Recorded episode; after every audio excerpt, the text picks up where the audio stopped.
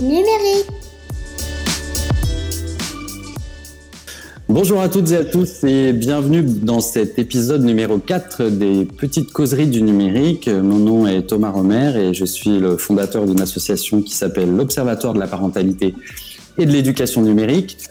Et nous sommes ici aujourd'hui pour euh, bah, essayer de répondre aux questions que vous vous posez autour euh, des écrans, de la gestion du numérique, que ce soit pendant euh, cette période un peu particulière que nous traversons, mais également en dehors.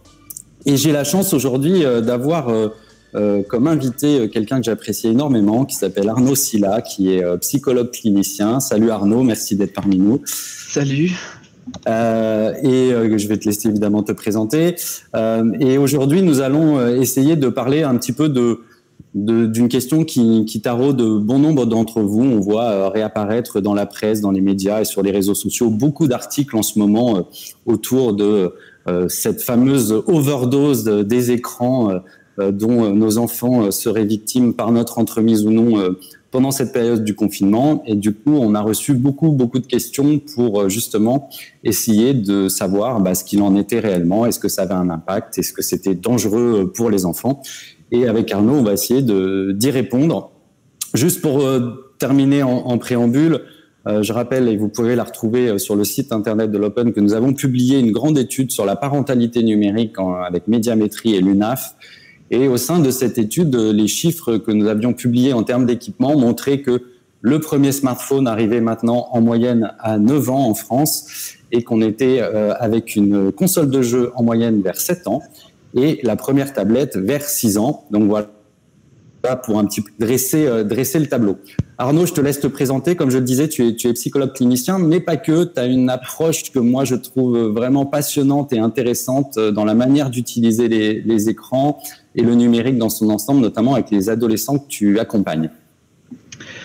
Euh, oui, en effet, et pas que. Euh, donc en fait, je suis psychologue clinicien, notamment dans un centre de consultation qui s'appelle le, Centre Orest, qui est situé à, à Tours, et donc un dispositif qui qui est pas tout jeune en vrai euh, et euh, qui a été créé, mais euh, c'est un centre d'accueil que pour les adolescents. En fait, on accueille ce temps singulier là. Donc, on accueille les adolescents, et je dirais, reprenant le terme de Dominique Texier, les adolescences contemporaines, celles d'aujourd'hui, et leurs parents. Donc, j'y interviens là-bas pour des consultations individuelles et aussi des groupes, des groupes, voilà, et aussi ce que j'appelle des médiations, des médiations. Voilà, j'accueille les ados avec les objets culturels qui sont les leurs, comme support à la rencontre, euh, à l'échange, à la discussion, parfois au débat.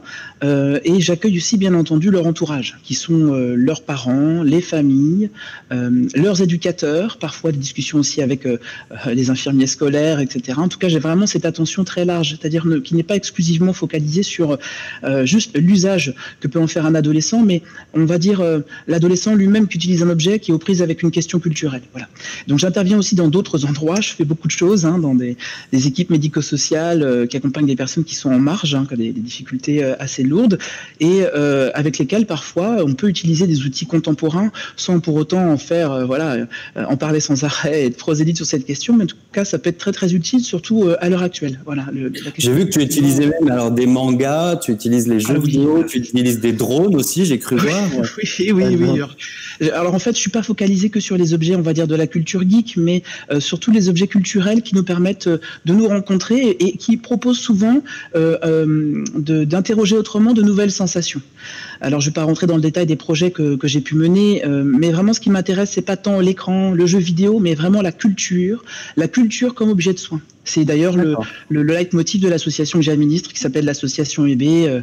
avec d'autres, on travaille sur cette question-là et on intervient énormément auprès de différents professionnels de différents secteurs social, médico-social, sanitaire, etc., pour parler de la culture, de l'accompagnement aussi avec ces objets contemporains. Alors, merci, euh, merci en tout cas d'être présent euh, avec nous aujourd'hui. Euh, le principe de l'émission, bah, c'est de pouvoir dialoguer et répondre aux questions que se posent les internautes. Vous avez d'ailleurs, pour ceux qui nous regardent en ce moment, à votre disposition un chat. N'hésitez pas à en faire bon usage pour nous adresser directement vos questions.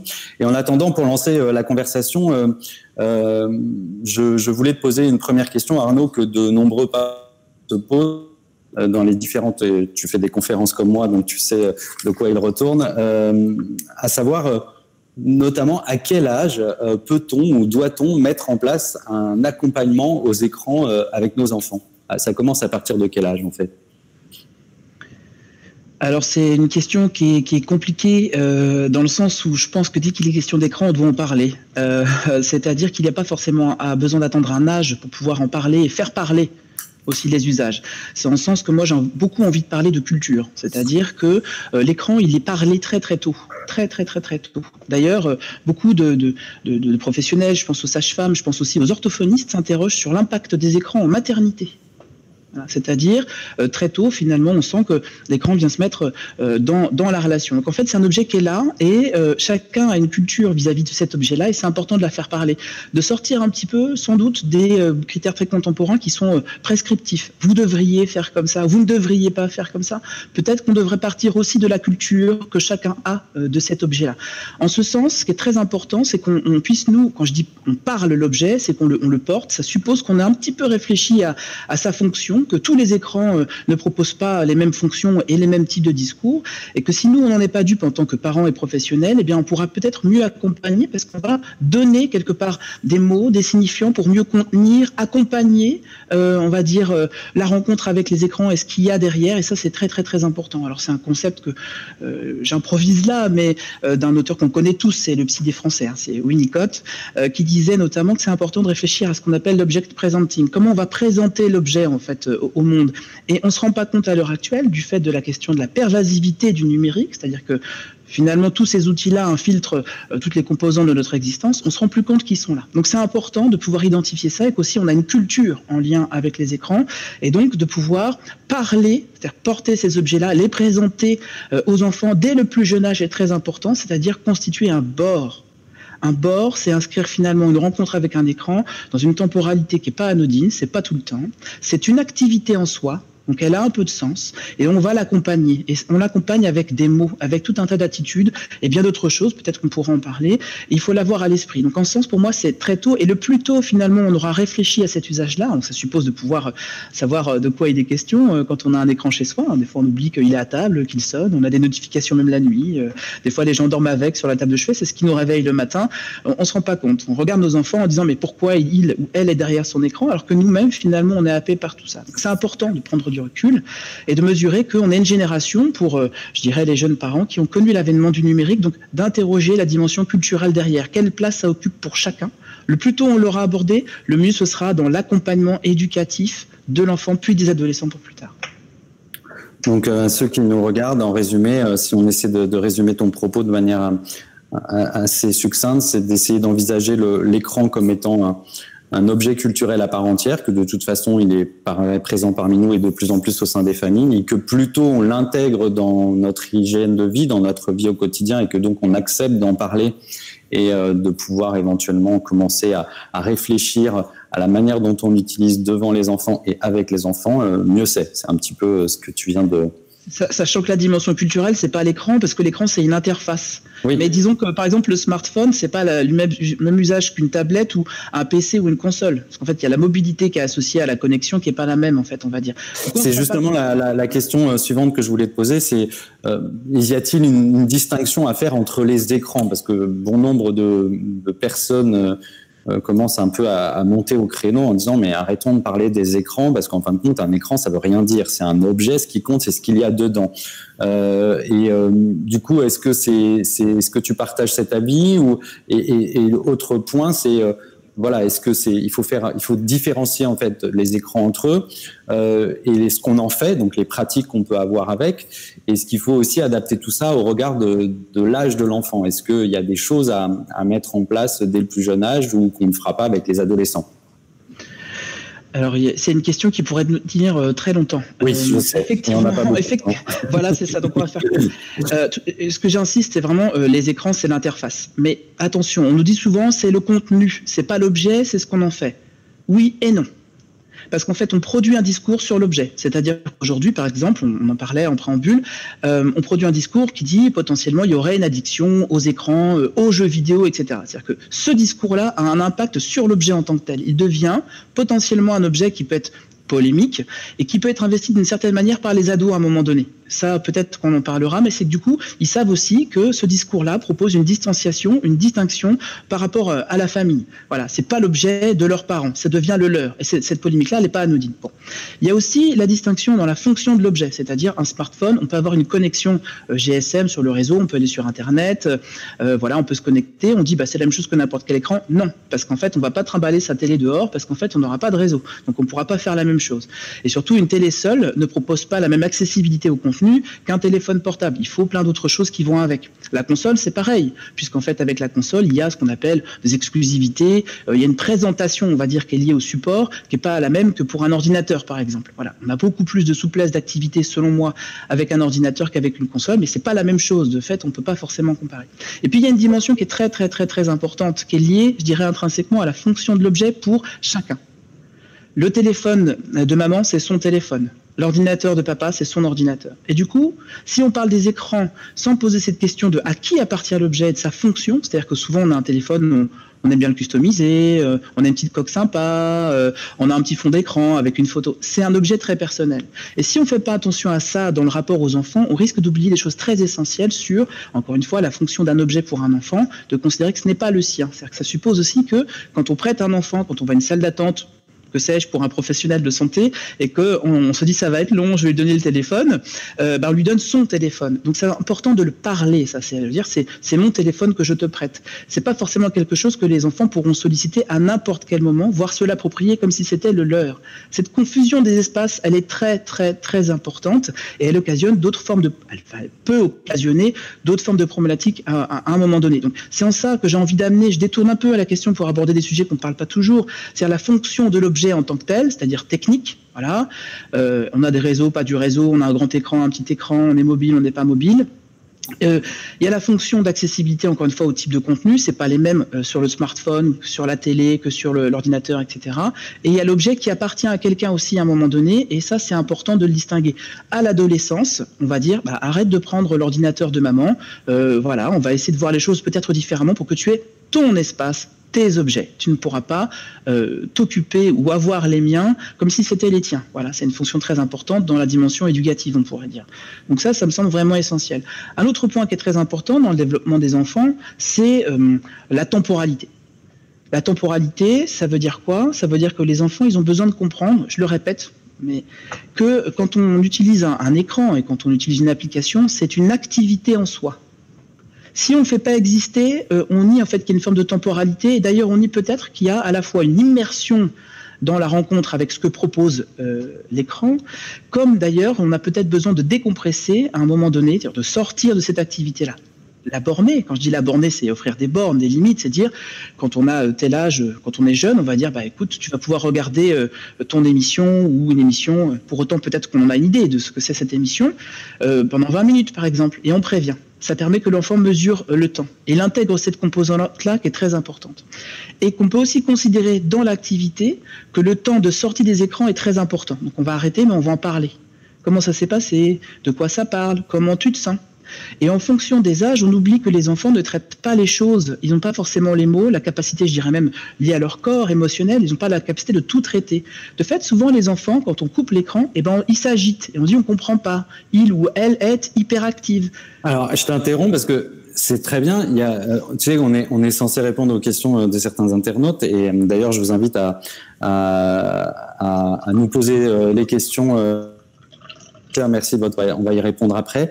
Mais il y avait euh, euh, Maëlle qui nous a écrit en préparant l'émission et qui nous disait que sa petite fille de 3 ans, euh, ce que tu viens un petit peu d'expliquer, à chaque fois qu'elle lui retire la tablette après avoir regardé un petit dessin animé, elle se met à hurler et à faire un peu ce que d'aucuns qualifient de caprice. et elle nous demande un peu comment faire, comment peut-elle gérer. Eh ben, c'est ce que j'essaie d'amener, c'est-à-dire que de faire exister l'activité en amont. Euh, on va faire, tu vas faire une activité. Alors c'est pas pareil. J'ai ripé un peu, je dis on, mais ça dépend si on regarde avec, c'est-à-dire qu'on sait de quoi il s'agit. Si c'est une activité que l'enfant euh, euh, fait seul, s'il l'a fait enfin accompagné, etc. Bon, c'est pas pareil. Donc c'est important de savoir aussi quels sont les contenus, mais ça c'est aussi pour ce que je vais dire à la fin. Donc faire exister l'activité, c'est dire bah, c'est pas tout le temps. C'est pas tout le temps. Donc euh, voilà. Donc euh, après c'est pris dans les rythmes et dans la culture familiale et dans la, dimension éducative de la famille, euh, voilà. Mais c'est vraiment d'expliquer que ben, on va faire quelque chose et puis ça va durer tant de temps. On va faire exister cette temporalité qui est vraiment essentielle. Et à la fin, je répète vraiment qu'on doit parler avec l'enfant de ce qu'il a saisi. Ça nous permet parfois de mesurer que ce qu'il voit, il l'intègre pas comme on l'imagine nous en tant qu'adultes. Et il peut se passer beaucoup de choses qui le renvoient à des, questions, des émois, des souvenirs. Et le fait de pouvoir en reparler et l'inclure dans l'activité, ça apaise aussi l'enfant. Ça propose aussi une soupape de décompression. Car si on coupe l'enfant de son activité sans avoir pu lui prévenir qu'on allait arrêter, c'est problématique. Il ne peut pas se préparer finalement à se reconcentrer sur, euh, je veux dire, les sollicitations sensorielles qui l'entourent. Et c'est ça que je vais appeler l'immersion. C'est dès qu'on est devant un écran, finalement, on réduit sa focale, on, est en train de se concentrer sur une image, euh, on se concentre aussi sur un son. Il y a quelque chose aussi du corps qui, est en mouvement, hein, qui disparaît pas, hein, qui est là euh, aussi en, en latence. Et l'enfant, lui, il voit des contenus euh, et j'ai envie de dire que les dessins animés aujourd'hui, en fonction de ce qu'on regarde, mais majoritairement, il se passe énormément de choses et c'est difficile pour eux d'intégrer tout ce qui se passe tant dans l'histoire, c'est-à-dire la, narration, que dans le mouvement des personnages, mais je dirais même aussi dans euh, la coloration, c'est-à-dire qu'il euh, y a beaucoup de contrastes, voilà, ça dépend ce qu'on regarde. Donc c'est intéressant qu'en tant que parent, on puisse être attentif à, tous ces registres de, de, sensoriels, parce que ça va avoir une incidence dans la sortie euh, de, l'activité. Donc c'est important après qu'on reparle, qu'est-ce qui s'est passé, comment tu te sens, d'essayer de mettre des mots pour apaiser. Et puis là, je fais un pont avec ce que je disais sur tout à l'heure le, smartphone, qui est un objet qui peut appartenir à quelqu'un comme la tablette. et bien en fait, euh, l'enfant il peut prendre aussi euh, le support, l'écran dans la relation, c'est-à-dire bah, il y a aussi ce que comment dire ce qui le sollicite qui fait qu'il va être euh, actif parce qu'il a besoin de, mettre en mouvement tout ce qu'il ressentait pendant un temps, mais il peut aussi le prendre comme un moyen de tension dans la relation avec maman ça peut être un moyen de pression, surtout à cet âge-là. Donc c'est important de, pouvoir en amont faire exister que c'est la tablette de maman, que c'est pas tout le temps, que on va regarder un programme, mais pas n'importe lequel. Euh, à minima, je dirais si il y a la possibilité de faire exister cet espace-là, c'est-à-dire comment on va décider de qui accède à quoi si on peut le faire exister avec euh, dans la relation, euh, je dirais parentale, de dire bon bah voilà, on va te montrer ça parce qu'on en a parlé avec ton père. je pense que c'est aussi important. Ça permet que quand on doit se séparer, on fait exister aussi cette triangulation là. Ça me semble pas du tout absurde au regard de quand en fait l'enfant s'approprie l'écran dans la relation avec le parent. En plus finalement de ce que ça génère pour lui en termes de tension corporelle, euh, émotionnelle, affective, etc., etc. Donc grosso modo. Et c'est vrai qu'on constate un peu partout, on a souvent tendance avec les tout petits à baliser un petit peu les moments de la journée, ce qui leur permet aussi d'avoir un repère temporel dans les différentes euh, activités qu'ils ont. Euh, mais on le fait rarement avec les écrans et c'est vrai que de pouvoir euh, vraisemblablement dire à un enfant tout petit, ben là voilà, tu vas regarder un petit dessin animé pendant 20 minutes, mais après quand on va arrêter, on va aller faire de la trottinette, euh, on va aller faire des courses euh, ou on va aller euh, prendre le bain, ça aide l'enfant un petit peu à, mieux gérer la rupture du temps passé avec l'écran. Et, c'est quand même, il faut euh, dire, enfin, avec beaucoup d'humilité, euh, euh, qu'on est dans une période très particulière où l'écran occupe une fonction aussi. C'est-à-dire que on sait que c'est, on n'a pas tous les mêmes configurations où les enfants peuvent pas forcément sortir. Euh, non pas qu'il faille déléguer quelque chose à l'écran pour pour faire de l'occupationnel, mais on sait qu'à un moment donné, l'écran va être très présent. Donc c'est important aussi de pas culpabiliser les parents selon moi, mais qu'ils aient des espaces à eux je dirais déjà en tant que sujet, en tant que personne, en tant que couple aussi, quand, euh, euh, c'est le cas, mais aussi des espaces où ils peuvent parler de l'écran, parler de ce que c'est en fait. Ça permet qu'ils portent un tout petit peu l'activité dans leur esprit et ça a une incidence pour l'enfant. Et que l'enfant aussi, souvent par l'intermédiaire de ce qu'il va euh, attraper dans ce moment-là, va pouvoir aussi faire part d'un certain nombre de choses qu'il ressent lui et qu'il n'arrive pas forcément à exprimer tout le temps quand on lui demande comment ça va par exemple. Comment l'enfant peut expliquer ça euh, et, parfois, parce qu'il y a une activité, alors c'est plus large que les écrans, mais on sait bien que les écrans vont être très utilisés en ce moment, c'est important d'aménager des temps, on va pouvoir discuter de comment ils se sentent, notamment après ce moment-là, parce que le corps, il va, se manifester ils s'agitent les enfants après un, film, un dessin animé, parce que justement, ils sont en train de traiter ce qui se passait avant et qu'ils ont complètement, mis en retrait pendant le film. Et donc, on peut attraper ce moment-là pour écouter tout simplement ce qui, bouge chez eux et pour pouvoir faire des liens de temps en temps sur ce qu'ils vivent pendant cette période de confinement.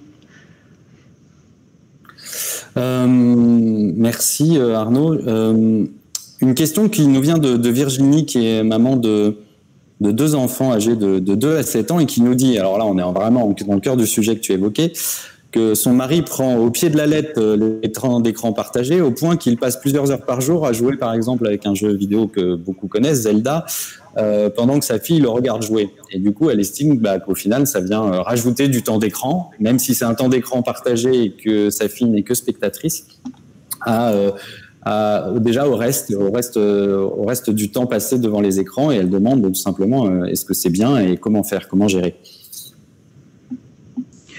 Alors, est-ce que c'est bien Comment faire? Euh, Moi, je ne sais pas. C'est-à-dire que je suis pas là pour savoir et donner des conseils aux gens pour leur dire comment il faudrait faire.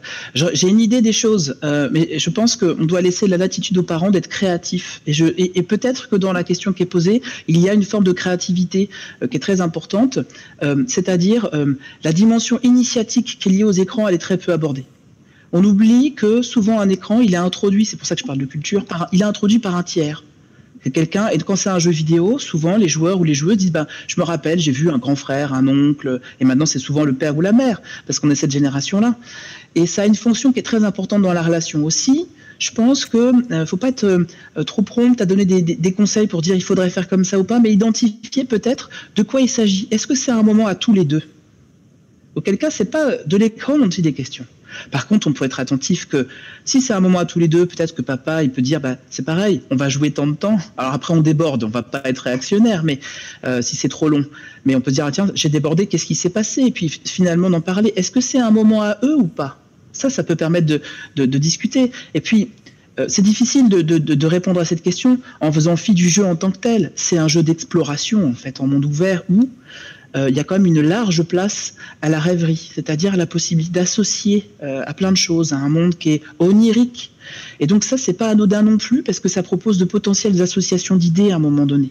D'où l'intérêt, peut-être, de pas trop s'immiscer dans la relation qui est la leur s'ils ont ça, peut-être d'en parler en tant que parent pour, euh, encore une fois, dire combien de temps, parce qu'à un moment donné, ça peut être beaucoup ou trop, ou pas assez, j'en sais rien. Hein à chacun de déterminer, mais d'associer que du coup ce jeu-là, il peut avoir une fonction qui est très très importante entre une petite fille et son papa qui partagent quelque chose d'une activité ensemble en copartage. Son papa, ça se trouve, il joue pas tout à fait pareil quand en fait il y a sa fille, et ça se trouve, il y prend du plaisir. Ou peut-être au contraire qu'il se passe autre chose pour lui, qu'il n'est pas à l'aise, et donc c'est l'occasion d'en parler pour apaiser ça. Mais cette dimension initiatique, sans doute que euh, euh, il, se passera quelque chose pour cet enfant plus tard qui se souviendra de, ce moment-là qui a pu apaiser des tensions. Puis n'oublions pas que quand on joue à un jeu vidéo, euh, il y a plusieurs choses qui sont en mouvement. Alors Serge Tisseron, il parle de quatre pôles d'une diade en lien avec le numérique. Bon, très rapidement, il y a le fait qu'on trouve une figure finalement euh, d'attachement. Là, on voit le personnage principal euh, qui se promène, on le retrouve. Et donc c'est un, moment qu'on retrouve, avec une figurine qu'on retrouve, tout ça est un prétexte finalement à parler de complètement autre chose, et sans doute des liens qu'on entretient avec en particulier son papa, etc. Deuxièmement, on entretient nos relations sécures, c'est-à-dire que cette petite fille, peut-être quand elle vient là, elle voit son papa euh, qui sait comment ça se passe, il maîtrise ou pas le gameplay, mais en tout cas on peut s'approprier ça, on voit ce moment-là, on attrape un flow, un rythme, surtout dans dans Breath of the Wild. Il y a aussi qu'on voit son papa qui maîtrise les interactions, il sait gérer. Donc pour une, petite fille, il y a quelque chose aussi d'identification à cette figure euh, qui n'est pas anodine à un moment donné et qui peut-être se l'appropriera pour elle dans d'autres lieux par ailleurs. Puis enfin, c'est le moment d'incarner une forme d'idéal. Et donc, je trouve que c'est pas absurde ces quatre pôles-là, en fait, de euh, retrouver une figure d'attachement, entretenir une relation sécure, maîtriser les interactions et incarner l'idéal. Ça peut avoir des fonctions. Donc ça, on le retrouve dans beaucoup de jeux. Mais là, c'est aux prises avec une relation. Aussi, je, propose de peut-être ne pas confondre ce moment de partage avec le temps en tant que tel, mais d'inviter les parents à en discuter entre eux et puis de décider de quoi il s'agit et de le réintroduire. Mais sans doute que là, cette petite fille et ce papa, ils partagent un truc très particulier, et sans doute aussi qu'ils mettent à distance un peu maman en faisant ça. Donc c'est un temps qui est peut-être le leur. D'accord. Bah, merci en tout cas pour cette réponse très précise. Euh, le temps passe, figure-toi qu'il nous reste seulement 20 minutes. Je t'avais prévenu, ça va très vite, Arnaud. Euh, mais le temps est venu pour la question du jour. Euh, du coup, euh, question du jour qui est vraiment en lien avec, avec l'actualité parce que il y a un de mes meilleurs amis du moment qui s'appelle Michel Desmurget qui a écrit un, fameux livre dont on a beaucoup parlé, La fabrique du crétin digital, et qui ne cesse de s'adresser à nous par l'écran pour nous rappeler que nous sommes des crétins en les utilisant, ce qui est très amusant en soi. et ce monsieur est à nouveau très présent dans les médias là depuis quelques jours. Et euh, le fameux mot de l'addiction des écrans, du coup, refait surface euh, sur des chaînes d'infos. Et euh, du coup, on a, on a une question qui, nous, qui nous est posée de, de Karina et qui nous dit qu'elle est maman d'une ado de 15 ans et d'un garçon de 11 ans. Et qu'à la lecture de ces articles, bah, elle a un peu peur que ces enfants deviennent addicts, surtout au regard de la période un peu particulière qu'on est en train de vivre et que tu rappelais tout à l'heure, où l'écran joue un petit peu un autre rôle en ce moment. Euh, as-tu un avis là-dessus sur cette fameuse addiction aux écrans alors, je suis embêté parce que euh, au-delà des recommandations qui sont faites, et tu, l'évoques, hein, te sens euh, en colère comme, comme je le suis d'une certaine manière, mais ça parle aussi cette colère-là de, de, quelque chose.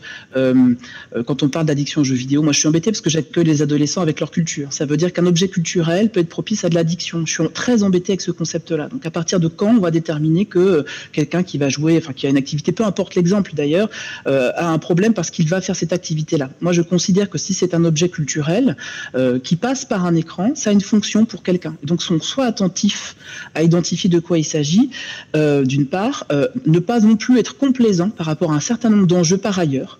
c'est-à-dire de dire ah bah non puisque c'est culturel c'est pas grave c'est pas la question je pense que ça, ça peut occuper une autre fonction donc on doit, on doit être attentif et puis il y a quelque chose qui me contrarie énormément c'est que euh, finalement, on relaie plus massivement, et ça prend plus quand on, crée des paniques morales. C'est-à-dire que les gens vont être plus prompts à écouter ce qu'on a à dire quand on est finalement angoissant, euh, qu'on produit une forme de clivage. Euh, comme ça, on polarise le débat avec, en jugeant un peu les gens, qu'on font d'ailleurs la, la, réflexion avec les personnes. moi, je suis pas favorable à ça. Pourquoi? Parce que je pense que quand on discute avec des parents, et c'est ma position, je n'ai pas à leur dire ce qu'ils ont à faire. Je leur propose un discours qui aide à euh, proposer des termes, des réflexions, et parfois ils s'appuient dessus pour peut-être l'intégrer eux ou le mettre à distance. Dans tous les cas, ils font eux ce qu'ils ont à faire, c'est-à-dire ils prennent une décision, parce que c'est aussi finalement une des responsabilités de parents. Donc ça, je trouve que c'est très important qu'on puisse se dire que nous, quand on évoque ces, termes euh, d'addiction au-delà des débats euh, qui sont légions sur Internet, on n'entend plus que ça euh, au bout d'un moment et on oublie encore une fois la dimension de, de créativité, de culture, de sublimation, etc. On oublie qu'en devenant péremptoire, on angoisse les gens et on les aide pas à décider. Donc ça, ça m'ennuie énormément qu'on n'arrive pas à avoir un débat. Alors moi, je suis pas pour le consensus. Les gens disent il n'y a pas de consensus sur la recherche. Moi, je suis pas pour le consensus. Hein. Par contre, on, peut aussi se calmer un peu euh, et essayer de discuter sans arrêt. Euh, enfin, voilà, essayer de pouvoir faire paniquer les gens parce qu'on va pas les aider à décider. Qu'il y ait un véritable enjeu, ça, j'en suis convaincu. C'est-à-dire qu'à ce titre-là, je pense que Monsieur Desmurger a fait euh, une revue de littérature qui est clairement incroyable sur les études nord-américaines et bien au-delà qu'il alerte sur euh, un, fait qui est très important, mais je ne pense pas que ce soit l'écran en tant que tel, ni les jeux vidéo qui soient problématiques, mais peut-être ce qu'il y a derrière, c'est-à-dire une autre forme de discours sur ce que Bernard Stiegler appelle une économie de l'attention. C'est-à-dire que on nous propose souvent des contenus qui parfois effectivement peut être discutables et que ce sont souvent eux qui ont, on va dire, pignon sur rue. Donc là, peut-être qu'on peut discuter. Mais on voit bien qu'on n'est pas sur le jeu vidéo en tant qu'objet culturel, l'addiction aux écrans comme ça, désarrimée d'une culture parentale et des fonctions que peuvent avoir l'écran. J'ajoute que pour la période qui euh, euh, nous retient et nous occupe, euh, la plupart des enseignants aujourd'hui et des, comment dire, des patients avec lesquels moi j'ai des liens, avec qui je peux échanger, c'est via ces objets-là que euh, on distingue plein d'espaces. C'est-à-dire que euh, l'adolescent, par exemple, qui euh, a des cours qui lui est donné par son enseignant, il est par exemple sur une passerelle qui s'appelle Discord. Alors il est sur son ordinateur, donc là il est en train d'exploser le temps d'écran parce que il peut avoir par exemple un cours, un travail à faire, une dimension groupale. D'ailleurs les ados échangent beaucoup avec leurs profs. Tu sous-entends que mon école à la maison ne fonctionne pas? c'est pas ça. Non, non, non. Je, suis en train de, dire que, en fait, on investit beaucoup les écrans et que ça devient. D'ailleurs, c'est pas les écrans, ça m'embête moi les écrans, mais ça, ça, devient un intermédiaire qui permet de se lier autrement. On employait le terme de distanciation sociale. Quel dommage. Euh, c'est pas la distanciation sociale qu'il faut travailler, c'est la distance physique au sens de mesures barrières. Mais on doit maintenir le lien social grâce aux outils qu'on a, avec la culture qu'on a. Voilà, on ne doit pas être péremptoire avec les écrans, mais être attentif que les ados s'en saisissent aujourd'hui.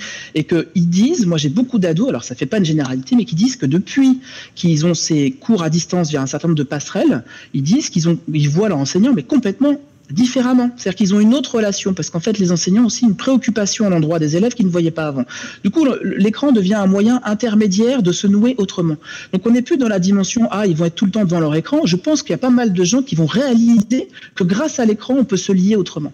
Je pense aussi, en dehors des cours, à tous ces joueurs qui peuvent aménager un espace pour eux, euh, un espace-temps et psychique, en se retrouvant soit dans un jeu solo, ils jouent seuls, mais ils sont dans une bulle un peu apaisée, alors que parfois il y a la promiscuité euh, familiale qui fait que bah, c'est difficile de se poser un peu. Et aussi, peuvent se retrouver dans ce qu'on appelle un MMORPG avec d'autres joueurs, parce qu'il y a de l'autre. On voit des gens qui, font ce qu'ils ont à faire. Alors, bien entendu, on peut critiquer, des contenus en disant, mais c'est encore un jeu violent, de guerre, etc. Mais parfois, les, jeunes font autre chose que ce qu'on imagine. Ça occupe une autre fonction pour eux. Et c'est important, ça. C'est une dimension culturelle, certes, on l'a dit, mais aussi de lien social. Ils peuvent sentir de la présence de l'autre. Alors, certes, elle n'est pas tangible, mais elle propose aussi de rencontrer de l'autre et de discuter avec pendant le jeu et en dehors. C'est en ce sens que ça maintient la possibilité d'un lien social. Donc c'est bien quand en fait on n'a pas la possibilité de maintenir ces liens-là que c'est problématique c'est problématique. Donc moi, je suis pas favorable à cette notion d'addiction euh, aux jeux vidéo parce qu'en fait, ça recouvre quelque chose de, au, à minimum, c'est ambigu, voire intéressé, et c'est surtout problématique pour toutes ces personnes, et encore plus à l'heure actuelle, pour toutes ces personnes qui arrivent à maintenir des liens, via ces, ces supports-là, voilà. Et donc les parents qui sont inquiets, ben, écoute, ils ont une inquiétude qui est légitime de se poser la question, mais elle est aussi entretenue par des paniques morales. Et je suis convaincu que le discours que je tiens, c'est pas celui qui va être retenu par la majorité partie des gens. C'est en ce sens que je dis, cultivez-vous, écoutez aussi différents discours, à commencer par celui de vos enfants à commencer par celui de vos enfants. Le rythme d'aujourd'hui, il va falloir qu'on le repense aussi à l'aune d'une attention particulière du rythme des enfants. En tant qu'adulte, on regarde beaucoup les choses en, considérant les enfants comme des adultes miniatures, mais n'ont pas le même rythme, n'ont pas le même registre d'expérience et la même capacité à prendre du recul, mais ils ont des choses aussi à nous dire qu'il nous faut pouvoir entendre. Ils investissent ces objets-là, parfois en, proposant une subversion, et elle est aujourd'hui hyper investie, notamment dans le monde du travail, qui utilise bientôt les salons Discord pour faire leurs réunions. Euh, voilà. Donc, je pense que c'est important qu'on, qu'à la fois, il ne s'agit pas de minimiser pour dire il n'y a pas d'inquiétude à avoir. Moi, je pense que euh, quand il y a des problématiques, ce qu'il existe des usages problématiques liés au numérique, ça se fait sur le terreau d'autres choses. Mais si on veut prévenir ça, écoutons en fait nos enfants, offrons des espaces où nous ne sommes pas et où nous-mêmes nous réfléchissons pour pouvoir faire du lien, faire parler finalement cette activité et cet usage pour mieux nous rencontrer là-dedans dans des espaces sécurisés entre nous. Sans quoi, effectivement, il risque d'y avoir euh, un post-confinement avec des pratiques qu'on ne comprendra pas ou qu'on voudra interroger sans prendre du recul. On dira, bah vous voyez, je vous l'avais bien dit. Et ils ont désormais une addiction parce qu'ils s'enferment là-dedans. Et ben peut-être qu'à l'instar d'une rencontre avec un objet lié euh, au numérique, il va peut-être y avoir besoin de soupapes, de décompression, euh, sans doute par rapport au numérique, mais aussi sociétaux. Il y aura besoin des moments où euh, on retrouvera une figure d'attachement, comme disais tout à l'heure, dans des espaces numériques, une distance suffisante dans laquelle on a construit quelque chose, parce que pendant les quelques mois on aurait été enfermé, et ben notre psychisme, à mon avis, euh, a eu, euh, comment dire, un impact. Et donc progressivement, il y aura besoin de soit désinvestir, soit réinventer ou reconnaître. Moi, j'ai tout simplement dit reconnaître qu'on entretient le lien social avec ces supports-là, supports avec lesquels on peut créer énormément de choses, faire passer, faire passer des affects, faire passer parler euh, des émotions, des envies et faire parler les adultes aussi. Je pense que là, n'oublions pas que quand je dis on parle l'objet, aujourd'hui on parle beaucoup de choses, de beaucoup de choses, et en fait les enfants, les ados écoutent le monde des adultes. Et euh, il y a une interrogation, je reprends Bernard Stiegler, qui disait que on propose pas un être adulte particulièrement désirable à l'heure actuelle. Et je pense qu'on peut dire, regardez, il peut y avoir quelque chose de désirable à être adulte parce qu'on prend nos responsabilités, on décide des choses, et parfois on peut se tromper et on assumera. Mais aussi, on va reconnaître que la parole est un temps logique très important dans la construction euh, du psychisme de tout.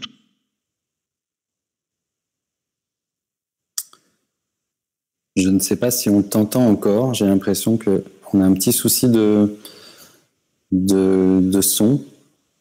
Est-ce que ça marche? Est-ce qu'on peut me dire euh, dans l'oreillette si on entend Arnaud ou pas, ou si je suis le seul à avoir un problème? Allô Arnaud.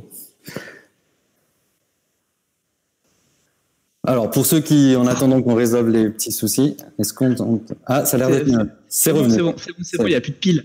Voilà. bon, bah écoutez, voilà. J'étais parti, c'est pour ça. C'est revenu, c'est revenu. Euh, en tout cas, merci parce qu'en effet, la question euh, sur l'addiction, elle est épineuse et elle n'est pas simple d'y répondre en aussi peu de temps. Donc, merci de ton esprit de, de concision. Euh, il nous reste exactement 10 minutes. Euh, si vous avez des, questions, euh, n'hésitez pas. Je rappelle que vous avez le chat qui est à votre disposition. n'hésitez pas à en faire bon usage.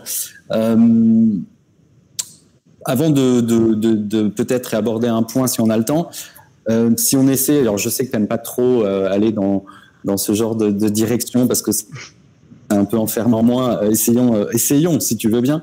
Euh, quelles sont les, quelles seraient les, les, les, éventuelles choses à faire ou à ne pas faire pendant cette période et en sortant de cette période dans la manière de, de gérer les écrans? Euh, tu as déjà apporté certains, certains éléments de réponse, mais est-ce que est-ce qu'il y a des choses qu'il faut vraiment éviter de faire si on veut que ça se passe bien? Et euh, est-ce qu'il y a des choses vraiment euh, évidemment à éviter? Alors, euh, je, je, je, pense à un exemple très concret euh, de, de, de, en tant que parent. Voilà, je suis psy, mais je suis, je je suis un parent, bien entendu. Et euh, je, je, mesure comme souvent, on a énormément d'attentes euh, à l'endroit de nos enfants. Et quand je dis enfants, j'englobe bien entendu le temps de l'adolescence. Et on interrompt souvent en fait les activités parce qu'on dit il faut faire. Va mettre la table, euh, va faire tes devoirs, euh, arrête de jouer, etc. Je pense que si euh, soyons attentifs à essayer d'éviter de couper ou de trop trop interrompre quelqu'un quand il est dans une activité. Ce n'est pas en lien qu'avec l'écran, mais je pense que l'écran du coup prend une très grande place. Mais de pouvoir et après on en parle comment ça se fait que euh, voilà et on pose des jalons. On m'en avait dit que on, met un cadre, voilà, réintroduire de la parole. Mais si on coupe quelqu'un dans sa pratique, on se on s'expose à une réponse qui va euh, être à la démesure finalement de cette euh, décompression qui n'aura pas été assurée. Surtout quand c'est un écran. Non, ça suffit, je, coupe la connexion. Bon bah là, on coupe quelqu'un qui peut être soit dans un lien social, et c'est très important à l'heure actuelle, soit aux prises avec une dimension d'immersion qui apaise pendant quelques temps, parce qu'on est concentré, on fait abstraction du monde, et peut-être qu'à l'heure actuelle, euh, ça a une fonction. Donc d'amener qu'on va arrêter. C'est pour ça que je dis faire, euh, normer, c'est au sens de normer, ça veut dire euh, mettre une temporalité. C'est important parce que ça permet aussi aux gens qui entourent de dire on va bientôt arrêter. Là, normalement, on arrête. Donc éviter d'interrompre quelqu'un, ça me semble très important. Le deuxième idée qui est pour moi vraiment essentielle, c'est en tant que parent, euh, ménageons-nous, ménagez-vous, c'est-à-dire des espaces pour vous en tant que personne, pour vous en tant que couple, pour vous en tant que parent. C'est un vœu pieux. Hein. Je sais que c'est très compliqué. Mais ça me semble essentiel parce que des fois on oublie qu'il y a des choses qui sont extrêmement simples qu'on peut faire parler. Et que si on ne s'autorise pas à les faire parler suffisamment, ça va ressortir auprès des enfants qui les ont déjà très bien perçus, mais que ça peut inquiéter davantage. Donc, pouvoir se retrouver à un moment donné pour dire bon bah là, on, va, on, va, on a besoin de se dire certaines choses qui sont simples, un petit moment, etc. C'est faire exister pour les enfants. C'est faire exister un endroit où les enfants ne sont pas. C'est faire exister un endroit où les parents ne sont pas. Et c'est tout à fait virtuel ce que je suis en train de vous dire. Hein. C'est pas forcément quitter la maison, on peut pas forcément le faire, mais ça offre des soupapes, des respirations comme en musique et ça, c'est essentiel aussi qu'on envisage que parfois, alors il y a les écrans, mais il y a plein d'autres choses, on parle que de ça, mais il y a plein d'autres choses, une activité permet ça, en fait. C'est ce que, ce que cet auteur, Winnicott, disait, la capacité d'être seul, mais en présence d'un autre. Et là, c'est une gageure à l'heure actuelle de pouvoir permettre, peut-être avec les écrans, d'être tous ensemble à la maison, en famille, mais d'accepter qu'il y ait des moments où chacun fasse son activité et qu'on puisse se retrouver à la mesure peut-être d'un lien particulier, comme cette petite fille, ce papa et ce jeu vidéo-là, euh, de, partager quelque chose de singulier. Et aussi dans le couple, on sait que c'est pas toujours évident. Il y a le couple dans la relation entre deux personnes, et puis il y a aussi la dimension parentale faire parler les choses. T'en penses quoi, toi, de ce qui se passe là Ah, mais là, il est peut-être où elle est beaucoup avec son écran, mais là, je suis pas à l'aise. Et j'inclus aussi que dans la dimension d'espace de, pour les parents, de pas hésiter à solliciter les professionnels. Je parle pas que des psys. Je pense que les enseignants aujourd'hui, à la fois, ils ont euh, besoin d'être sollicités et on a besoin d'écouter ce qu'ils ont à nous dire parce qu'ils peuvent raconter des choses. Pas juste que la reprise, ça va être compliqué, qu'il y a des gestes barrières, etc. Ils ont besoin aussi d'entendre qu'on réfléchit, qu'on pense à certaines choses et qu'ils peuvent aussi avoir un avis qui nous aide à penser en tant que parents. C'est-à-dire, ce que j'amène donc là, c'est de pas forcément inclure le jeu, vidéo, l'écran comme tiers, c'est inclure aussi des gens qui peuvent avoir des choses à vous raconter. Il y a plein d'espaces, comme l'Open propose, euh, comme euh, des passerelles d'écoute, comme euh, les échanges, parce que les, les enseignants envoient des mails, et eh ben on peut discuter avec, ça nous aide aussi de à nous restaurer dans notre fonction parentale et de dire aussi qu'on n'est pas toujours, euh, on est des parents toujours, mais on n'est pas forcément des enseignants, c'est un métier et on a besoin d'avoir des respirations, de nous aider à penser. Et c'est en ce sens, je reviens là-dessus, je termine là-dessus. Je t'en prie, on a encore un peu de temps. Certes, il faut des gens, certes, il faut des gens pour polariser des débats. Ça aide finalement à inclure l'objet, jeu vidéo, écran numérique, à l'inclure dans la société mais n'oublions pas que c'est pas parce que quelqu'un il a une blouse blanche et qu'il a un bac plus 18, c'est pas forcément lui qu'on va écouter. La question, c'est aussi comment ça résonne pour tout un chacun. Donc moi, je mise aussi sur la capacité des gens à demander quelque chose qui les aide du moins à penser, en tout cas à prendre une décision. C'est ça l'être adulte en tant que parent qui va aider quelqu'un. C'est pas une attitude péremptoire qui va dire que on a plein d'études qui ont été faites. Il y a plein d'études et elles sont pas toutes consensuelles et parfois même les protocoles sont critiquables. Alors c'est pas parce qu'on va vous dire qu'il y en a 15 qu'on a raison. Euh, voilà. Donc je pense que c'est très important d'être attentif à, c'est pas pareil une information et la communication qu'on fait vis-à-vis d'elle. Voilà. Et là, sur cette question précise des écrans, on, conduit à des paradoxes qui sont invraisemblables, de dire aux, ados en particulier, arrête de jouer, euh, va faire tes devoirs, alors qu'en même temps on leur dit, c'est l'avenir, euh, la société de demain sera totalement digitale, les écrans, etc. Donc ça veut dire quoi? Ils sont en train de se l'approprier, en même temps il faut pas. Donc on se croit en fait dans un film excellent qui s'appelle L'associé du diable, où c'est euh, regarde mais touche pas, touche mais goûte pas, goûte mais n'avale pas. Bon, moi dans ma tête, je suis très embêté avec cette histoire d'addiction aux jeux vidéo et de ce débat docte qui prescrit aux gens ce qu'ils ont à faire. Non, moi j'ai pas à prescrire aux gens ce qu'ils ont à faire. Ils s'appuieront sur les différents discours pour euh, prendre des décisions, assumer leurs responsabilités, et surtout inventer. Et ça, c'est essentiel parce que c'est cette position-là, cette figure-là qui aidera les enfants demain, maintenant d'ailleurs, à se construire et notamment à s'adapter à des problématiques comme on, comme on connaît là, c'est-à-dire ces problématiques nous confrontent à ce qu'on ne sait pas. Et ce qu'on ne sait pas, c'est notre responsabilité d'adultes et de parents, c'est composer avec ce qu'on ne sait pas. Donc c'est mieux cette position-là qu'une position euh, un peu angoissante, prescriptive, qui vous dit c'est mal, et tous les gens qui vous disent autre chose, eh ben, ils sont stupides. Ben, moi, je pense pas. Je pense pas que ce monsieur-là, soit complètement stupide. J'écoute ce qu'il a à dire, ça m'aide à réfléchir. Par contre, il m'angoisse. Et je pense qu'il angoisse aussi d'autres gens. Donc maintenant, ça serait un petit peu bien d'innover dans sa façon de raconter les choses. Ça serait plutôt pas mal, je pense. Et, je ne sais pas ce que tu en penses, mais moi, je suis souvent assez amusé euh, en conférence. De, je m'amuse toujours à un petit jeu et je, questionne l'auditoire en demandant euh, vous avez inscrit vos enfants à des activités euh, euh foot, danse, poterie, je ne sais quoi, et vous leur demandez souvent quand ils quand ils ont fini leur activité, bah, comment ça s'est passé et qui a déjà demandé à son enfant comment s'est passé sa partie de Fortnite. Et là, il y a aucune main qui se lève et c'est dommage, c'est dommage parce que euh, et souvent il y a des sourires qui, qui apparaissent sur les lèvres à ce moment-là. Et je pense que ça permet aux parents de se rendre compte qu'en fait, en effet, investir aussi ces moments-là, s'y intéresser, parce qu'il se passe des choses formidables, et on ne le rappellera euh, jamais assez, Fortnite, il se passe des choses aussi euh, formidables, il y a des défilés de mode dans Fortnite en ce moment, il y a, il y a des choses assez extraordinaires qui s'y jouent, euh, et euh, de s'intéresser à ça, c'est aussi peut-être plus facile après, de comprendre ce qui se joue quand en effet on dit à son ado ou à son enfant tiens viens à table et qu'il est en pleine partie avec 90 euh, personnes et que en effet s'il abandonne sa partie maintenant aux yeux du groupe euh, il va apparaître vraisemblablement pour un quart ou quelqu'un qui euh, qui ne respecte pas ses engagements et ce n'est pas qu'il ne veut pas c'est qu'il ne peut pas venir à table à ce moment-là. Après, faut pas qu'on soit non plus trop c'est-à-dire qu'en fait, euh, ils peuvent très bien choisir un moment particulier, mais ce moment-là peut avoir une fonction. Euh, le soir, pourquoi? Parce que c'est le moment où on peut décompresser des cours. Euh, pourquoi ce moment ne dure pas? Parce que c'est dès qu'on sort justement des cours, on se met sur la partie. Euh, après, il y a des choses compliquées euh, dans les jeux vidéo. Moi, je, je ne le lis pas du tout. Mais effectivement, ce qu'on oublie, c'est que nous, on regarde que la surface des choses. Hein? On, on, on, se dit ah bah c'est encore un jeu de combat, c'est encore un jeu de guerre. Or, notamment dans Fortnite, euh, Epic Games et d'autres, hein, c'est pas la panacée, mais écoutent beaucoup euh, la communauté des joueurs et s'aperçoivent que des gens réinventent des façons de jouer dans le jeu qui n'étaient pas prévues. On surfe aussi sur la partie qui n'est pas pensée par les développeurs. En ce sens, le jeu vidéo peut parfois être un espace de créativité inouï. Et on voit bien d'ailleurs certains jeux aujourd'hui se développent par le biais de la communauté des joueurs. Et il y a même un prix qui est décerné. Je pense à Destiny 2. Hein, je ne suis pas du tout intéressé à ce jeu. Non, non, vraiment. Euh, mais euh, il a été récompensé parce que c'était le jeu qui écoutait le plus sa communauté. Et la communauté faisait des propositions qui permettaient d'agrémenter l'expérience de jeu. Et donc ça, c'est très important. Alors bien entendu, il y a une surface où il y a une rivalité, mais c'est la possibilité de faire du pour de faux, qui est une fonction initiatique, a priori, dans tout passage, enfin dans, tout passage dans une société. L'initiation permet de faire du pour de faux.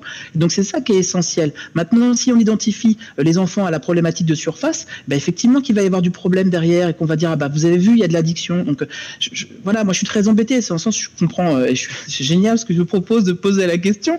C'était Thomas Gaon dans ses interventions qui disait aux gens euh, qui, alors qui, qui joue, etc. Aujourd'hui, les gens jouent, euh, ils se disent même gamer quand ils jouent à Candy Crush, mais c'est intéressant, ça, c'est super. Mais il faut voir aussi la capacité à créer. Ce sont des objets de culture, et un objet de culture, ça a une incidence énorme dans le processus de civilisation, mais à défaut de parler de l'ensemble et de l'histoire, pour tout à chacun, ça nous permet vraiment de faire circuler de la tension, des affects. Et puis surtout, on peut être spectateur de ses propres actions.